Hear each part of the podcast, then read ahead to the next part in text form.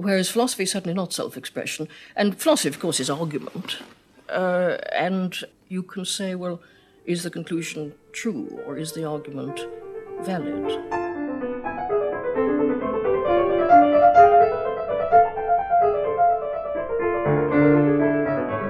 Welcome to Five Questions, where we don't ask if the conclusion's true or the argument valid, but what they say about you.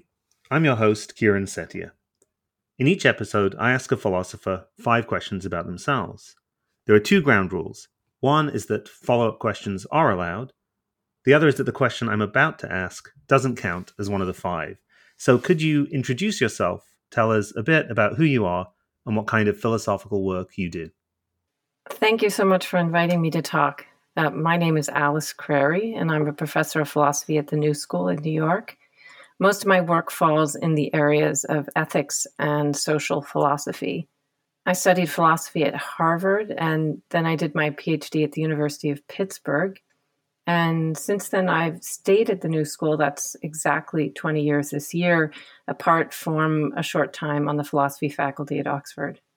I was a committed feminist already when I started in philosophy, and I was interested at that young age in the epistemology of consciousness raising. A fair bit of my early research and some of my research today is on the philosophy of Wittgenstein.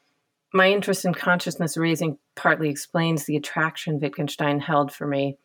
I took him to be presenting a view of language, at least later on, flexible enough to make sense of consciousness raising and related aspects of moral development something like the first decade and a half of my career, my emphasis was on telling a story about what moral thinking is like. And there's a strong literary element to my work in ethics. I've written about and taught a great deal of philosophy and literature. Of course, I've also been engaged with practical implications of my views about what moral thought is like. This has taken me into philosophy and cognitive disability and also very much into animal ethics. In the last half dozen years or so, my emphasis has shifted somewhat from ethics to social philosophy. I still work on feminist ethics and social thought. In fact, in um, the last 10 years, one of my big projects was starting a graduate gender and sexuality studies program at the New School. But my current projects also involve thinking about critical social thought more generally. I'm interested in things like the relationship between Frankfurt School critical theory and Anglo American philosophy. I'm particularly interested in the role in that relationship of Wittgenstein and other figures in the tradition of ordinary language philosophy. And I'm also doing work that expands on things I've done in animal ethics. I'm working on a project to bring out the political pertinence or urgency of animal ethics. And I've also taken an interest in ways in which questions of animal ethics come up for even human centered critical social thought. Well, Alice, it's really great to have you on the podcast, in part because I think of you as someone who, I don't know if you would say you've been influenced by Iris Murdoch, but I think of your work as sometimes very much in the sort of spirit of her way of thinking about ethics and its relation to the rest of philosophy. And Murdoch is also an inspiration for me, an inspiration for the podcast. So she starts each episode telling us that philosophy is not self expression, but she also wrote To do philosophy is to explore one's temperament, and yet at the same time to attempt to discover the truth. And that sets up question one, which is whether your temperament influences your philosophical work, and if so, how? Yeah, it's a great question. And it really did strike me that you're using Murdoch's words as a frame for your podcast. It's certainly one of the things that piqued my interest in what you're doing. And she really is a, an important figure for me. I've learned from her and also um, partly from Cora Diamond's, I think, really insightful reading of some of her work in developing my own views about what moral thinking is like. The sentence you quoted in your question was one she wrote in the 1960s and it gives expression to a conception of moral thinking that she developed even before that which is and i'm going to say something about it because it's helpful to me in answering your question. Yeah. In the mid 1950s she talks about a moral concept as less like these are her words but i know the the passage by heart less like an extensible and movable ring laid down to cover a certain area of fact and more like a total difference of gestalt. And part of what she meant was that the ground that moral concepts trace out is already normatively shaped. I tend to think of that metaphorically in terms of having a normative topography. So her idea would be something like there's no neutral, or you could say flat terrain on which to lay down moral concepts thought of as like hard, inflexible rings. Part of the work for her, as for a moral thinker, is capturing the more the normative topography to which our moral concepts apply. So for more for Murdoch, a thinker's temperament is reflected in that normative topography in the way that the world to which moral concepts are responsible appears to her. So, in that sense, to the extent that I'm a Murdochian, yes, I think my temperament influences how I do philosophy and that it influences the kinds of questions and projects that seem salient to me. But if you want a more personal answer, about how my temperament influences the philosophical work I do, I think my best attempt to capture it. I'm sure this is the kind of thing we're not always best about doing about ourselves, would be to talk about a kind of masochism. Uh-huh. The sort of Murdochian idea is that we need to be willing and able to bring aspects of our temperaments um, or our sensibilities into question to really sort of rip ourselves apart um, and she called that wrangling, famously called it wrangling with a fat, relentless ego. And somehow I have an inclination towards this kind of, you could call it self scrutiny, but it's also a kind of self punishment. And I often find philosophizing incredibly difficult and painful, and I return to it again and again and again. So you've drawn a, a kind of tight connection between your temperament, your sort of willingness to scrutinize yourself, and philosophy in a way that sounds sort of mixed or vexed, like it, it sounds kind of challenging. I'm going to ask you question two in a way that might or might not connect with that. Question two is Has philosophy helped you out of practical or emotional difficulties in your life? So, with your prelude, I'm going to answer it in two different ways. Sure. One answer is really easy all the time. I, I, don't have any distance from the work I do, if that's the right way to put it. I take my cue from views I have about the demands of moral thought whenever I'm confronted with a practical or emotional difficulty. But I thought I would give you an example that's really concrete of a kind of different kind. Yeah. Just because it's easier to wrap one's mind around and it's really salient in my experience. So it has to do with marriage, but I have to start farther back. I already mentioned that I was a sort of committed feminist from a young age. I decided that I was a feminist when I was 13. And around the same time, for related reasons, although I'm sure they were inchoate, I decided not to marry. And I met my partner in the 1980s when we were both undergraduates at Harvard. And as we started to make life together, uh, my determination not to marry became an issue. I wouldn't say a problem, but it was certainly an issue. You need to explain to this person you're with why you're not going to be marrying them. And early on in my philosophical studies, I took classes with and read the work of Stanley Cavell. And he has a lovely set of reflections on marriage in his book, The Pursuits of Happiness. And there he makes a distinction between the institution of marriage and the ideal of marriage. That's incredibly simple but sometimes someone making an incredibly simple point really helps you. And it helped me figure out how to arrange my life. So my objections, I realized, were to the institution of marriage, not to various ways of trying to realize the ideal. So in 1994, and this was for me it matters that it was before i knew what I was sort of i wasn't aware of even though it may already have been in the air the cultural institution of a commitment ceremony even so in 1994 before then i asked cavell if he would officiate at a non-institutional celebration for us and for various reasons, we wound up postponing the event until 2001. But Cavell did officiate really graciously and beautifully. And that's I think, a really clear example of how philosophy helped me to solve a practical problem. That's really wonderful. It's not the first time that Cavell has come up in the podcast as someone who had a profound impact on the philosophers that he taught and worked with and and knew. Yeah, what was he like? He's someone I really wish I had uh, interacted with. I don't know that I'd like to be responsible for giving a sketch of his character people are so big and complicated and also wonderful. So I know him to be a, a big personality. for me, he played a, an incredibly positive role in my life. And I'm not going to talk about every aspect of my life today with you, but but um, Cavell was in some sense never. Well, he had various official roles in my life. I had an RA-ship with him at one point. He wrote a letter for me going to graduate school, but he wasn't my PhD director. He was never someone supervising my research. Even so, he's together with Cora Diamond the only faculty member in an institution I was connected with in my life who really mentored me, if that's the right word, or kept track of me as a human being. And when I had trouble, Cavell was one of the people I would turn to. And he kept me in philosophy at a really difficult time for me. Well, I'm going to turn for question three to something more random seeming, and we'll see where it goes. This is a question about philosophy in parts of your unconscious life.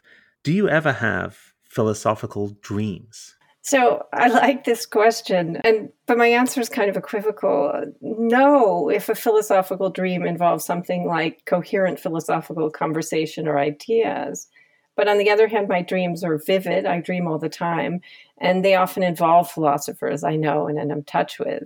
And sometimes they're pleasant dreams and sometimes they're not. But I don't read much into the difference. And that's because when I dream about philosophers, I do so against the backdrop of reliably recurring nightmares I have about planes crashing or threatening to crash. And I know that there are uh, well-known psychological tropes about fear of flying, and I don't I don't tend to think of myself in terms of those tropes or or only partly in terms of them because I have a life history in which I happen, I think, to have come statistically oddly frequently close to plane crashes. The first one was in 1991 when I was living in Quito, Ecuador, and I was supposed to be taking a group of students from Quito into the jungle and the flight that we were going to take crashed, killing everyone on board two days before we left. Oh my God. And a lot of the kids' parents took them out, but the school I was working for wanted us to go anyway.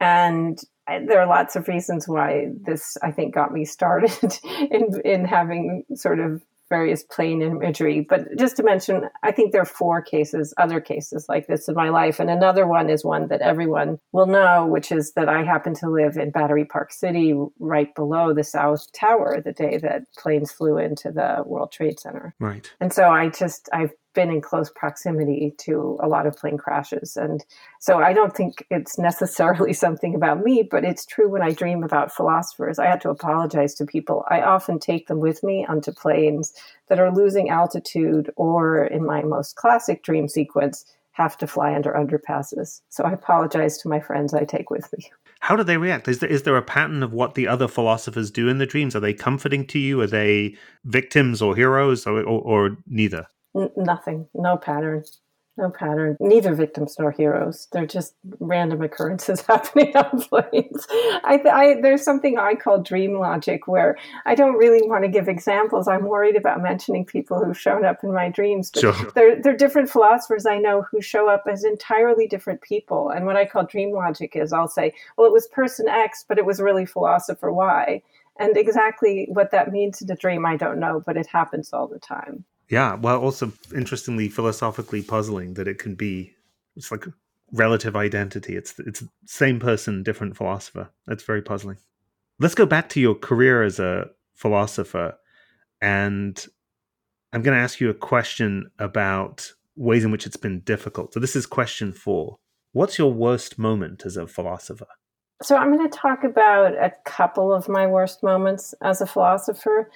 They are things that have to do with what I would call disillusionment about philosophy as a profession.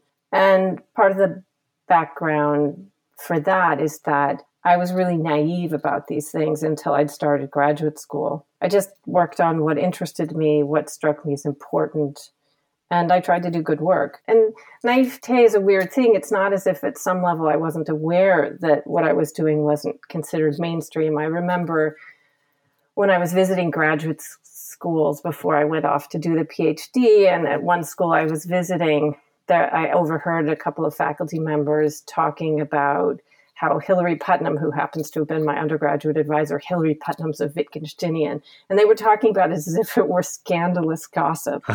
um, and it, I, it's not that I couldn't understand that, but what it might mean for me and for my life and career really didn't get brought home to me later. And there's no one episode that accounts for sort of one's disillusionment, but there is one of this kind that I remember most vividly and it was at the time of the Sokal hoax, which makes it in easy to place. It's in 1996. And that was when I, I, imagine you know it, but just to describe it, yeah. Uh, the physicist Alan Sokal had submitted and published an article to the Cultural Studies Journal Social Text. And he'd written an article in which he wanted to mock or to expose post structuralist thought with an eye to showing really that there was no intellectual rigor at the journal or in similar venues. And I'm not going to talk about this, but one weird part of my life is I became friends later with the person who was the editor of Social Text at the time, and his account of what happened in his life at that time was incredibly humorous. In any case, after Sokal managed to get his piece published, he went public about what he'd done, and it became a big topic of discussion. And at the time, I was a graduate student at Pitt, and I happened to be in a feminist reading group with other graduate students, and and actually Annette Baier, uh, one of our faculty members, was also participating. And it didn't seem like a big deal to me. I participated in so many reading groups as a graduate student. I did Plato's Dialogues, Kant reading him in German, Heidegger's Kant books. I read Tim Scanlon. I did Austin uh, one on McDowell, something on Kierkegaard's pseudonymous works, and so forth. And I'm really sure that I wasn't aware that anyone apart from those who were in the group cared anything at all about its existence. Anyway, at the time of the so called hoax, we were reading some French feminism, and I think we were reading some of Julia Kristeva's work. I was in the philosophy department at Pitt one day right around that time, and I was discussing the hoax with a few guys. And a faculty member, and helpfully it wasn't someone I was close to or working with, but it was certainly someone I knew, came up and he addressed me, not the other two, apropos the Sokal affair. And he said, That shows that what you're doing in your reading group is crap and then he marched off. That was it. Uh-huh. And it really struck me. I don't think it really hurt me, but it struck me. And I had a number of other things like that happen to me at the time and around that time. And after that, it really wasn't possible for me to be as naive about the profession as I was. And I should say, I really treasure my early naivete. I'm really glad I had at least some years to develop my interests and ideas, which I really stuck to without worrying about how they would be professionally received. And I'm sure that reflection on these experiences affects the way in which I interact with students. And even on a bigger scale, it led me to treat, I hope, productively the traditions in which I was trained as themselves an appropriate object of critical study. So, in the intervening time, philosophy has become, if anything, much more professionalized. I mean, certainly feels that way as someone who's been in the field for 20 years. Do you have advice for graduate students or just students of philosophy, people interested in philosophy now about how to manage the potential clash between just what they're interested in and what they care about and what's exciting to them and the professional constraints of philosophy? It's a really good question and it's hard. So so when I was at in Oxford as recently as uh, just over a year ago, I was advising a group of undergraduate students who eventually formed a group they called Oxford Public Philosophy. And they interviewed me recently, and this was exactly this is what they wanted from me. Uh-huh. they they wanted that from me. And I gave them answers that partly were very, very. Cl- they, they they took as a reference point the Oxford system because I knew these students needed to manage it, and so in some sense, it's a very, very tailored piece of advice, sort of drawing attention to ways in which the the Oxford system is actually well designed or in, intended to be designed to both convey the tradition that they're being trained in and give them space um, through you know distancing through faculty reading lists that aren't normative and then your your reading lists from your tutor and then the ability to you know take material in and, and round on it critically in your exams. So i was trying to first on the one hand sketch for them what space they were being given and also express my utter sympathy with the their impatience about the pace at which things change and the need for change in not just to who's on reading lists, but what kinds of methods get represented in different areas. But if I so so I, I I do think these things are really difficult, and I don't think I think they're difficult partly because what individual students often want is structural change and they also need to get through their own studies in a way that's productive and allows them to go on to develop a voice so that they could be part of that. Or i mean they can already be part of it but but often they don't have the kind of knowledge of their first tradition that would allow them to be cons- fully constructive critics and they need to imbibe more of it even if what they ultimately want to do is be critical of it. So i i told that story and i mean i could tell more in my own voice but but i also think it, it there are differences depending on which population of students you're working with. One of the things that can be liberating uh, about teaching phds at the new school is lots of them are international. That's a problem of a different kind right now with all that's going on politically. But there i'm often teaching students who have a kind of freedom to do exactly what they want to do because it's welcome back in their home country if that's where they want to go become a professor. So it's I would say it varies very much depending on the population of students you're working with. I think it's a balancing act. And I also don't think you can be a good critic of any tradition without knowing it. So I, I would never counsel a kind of backturning or dismissiveness, even of bodies of work students ultimately think aren't to their taste. I'm going to ask one last follow up on this, just because I'm curious about how your career developed. So you you got to grad school, you got a job, you are now a distinguished professor at the new school. Do you feel like the freedom to do what you want has grown? Do you feel like the the constraints earlier are things you've been liberated from as you progressed through your academic career, or do you still feel like the profession is, is limiting? I think that it has to be right that I'm freer to do what I want, but it's also true that I'm desperately stubborn and I've done what I wanted all along. So I'm not sure that it has much of an impact on what I actually do. But, but there's that kind of, I think, especially at the assistant professor level, I sympathize utterly with that that sort of fear. Is this going to be recognized as the the kind of work that my colleagues appreciate. And I I have been lucky in in huge ways in that I think I might not have survived at the new school because I was so stubborn about not wanting to give in to pressure to change my research profile except in ways that made sense to me in my first several years as a young professor and right when it was time for me to come up for tenure I was offered a job at Oxford for the first time. And that made my tenure much easier because I think some of my colleagues, not all of them, didn't really appreciate or see much value in what I was doing, even though I thought I thought I had a project and and I was running it. So so in that sense, I was incredibly lucky. And I would I would have t- I like I respect and admire. There's a lot to say about the New School. I would, however, have taken that job at Oxford. It became personally impossible for my partner and me, which is why I didn't do it.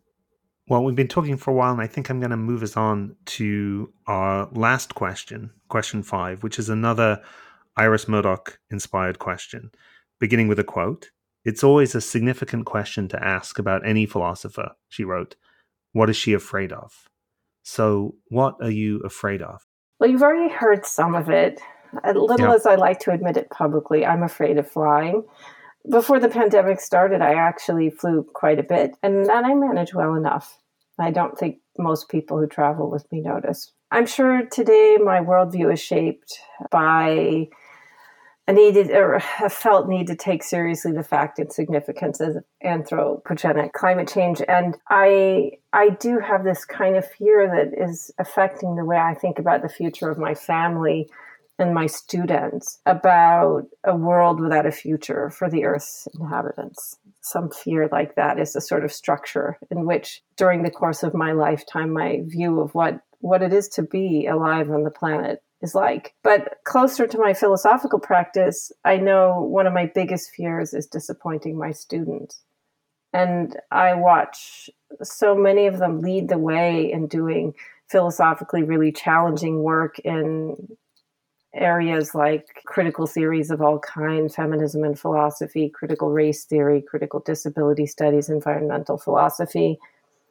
I try to learn on alongside of them and I want to find institutional space for their voices and it's often incredibly difficult and it's a source of real anguish and I'm afraid of letting them down. Sometimes it happens. It's painful. Well, I think ending both with the fear about climate change in the future and with the kind of hope and faith in students that I suppose is reflected in the fear of disappointing them that there's something that they stand for that we as faculty have to live up to. Maybe that's a good place to end and say thank you one more time for appearing on the podcast. Thank you very much. Alice Crary is University Distinguished Professor at the New School for Social Research and a visiting fellow at Regent's College, Oxford. She's the author of Beyond Moral Judgment and Inside Ethics on the Demands of Moral Thought. Thanks for listening to Five Questions.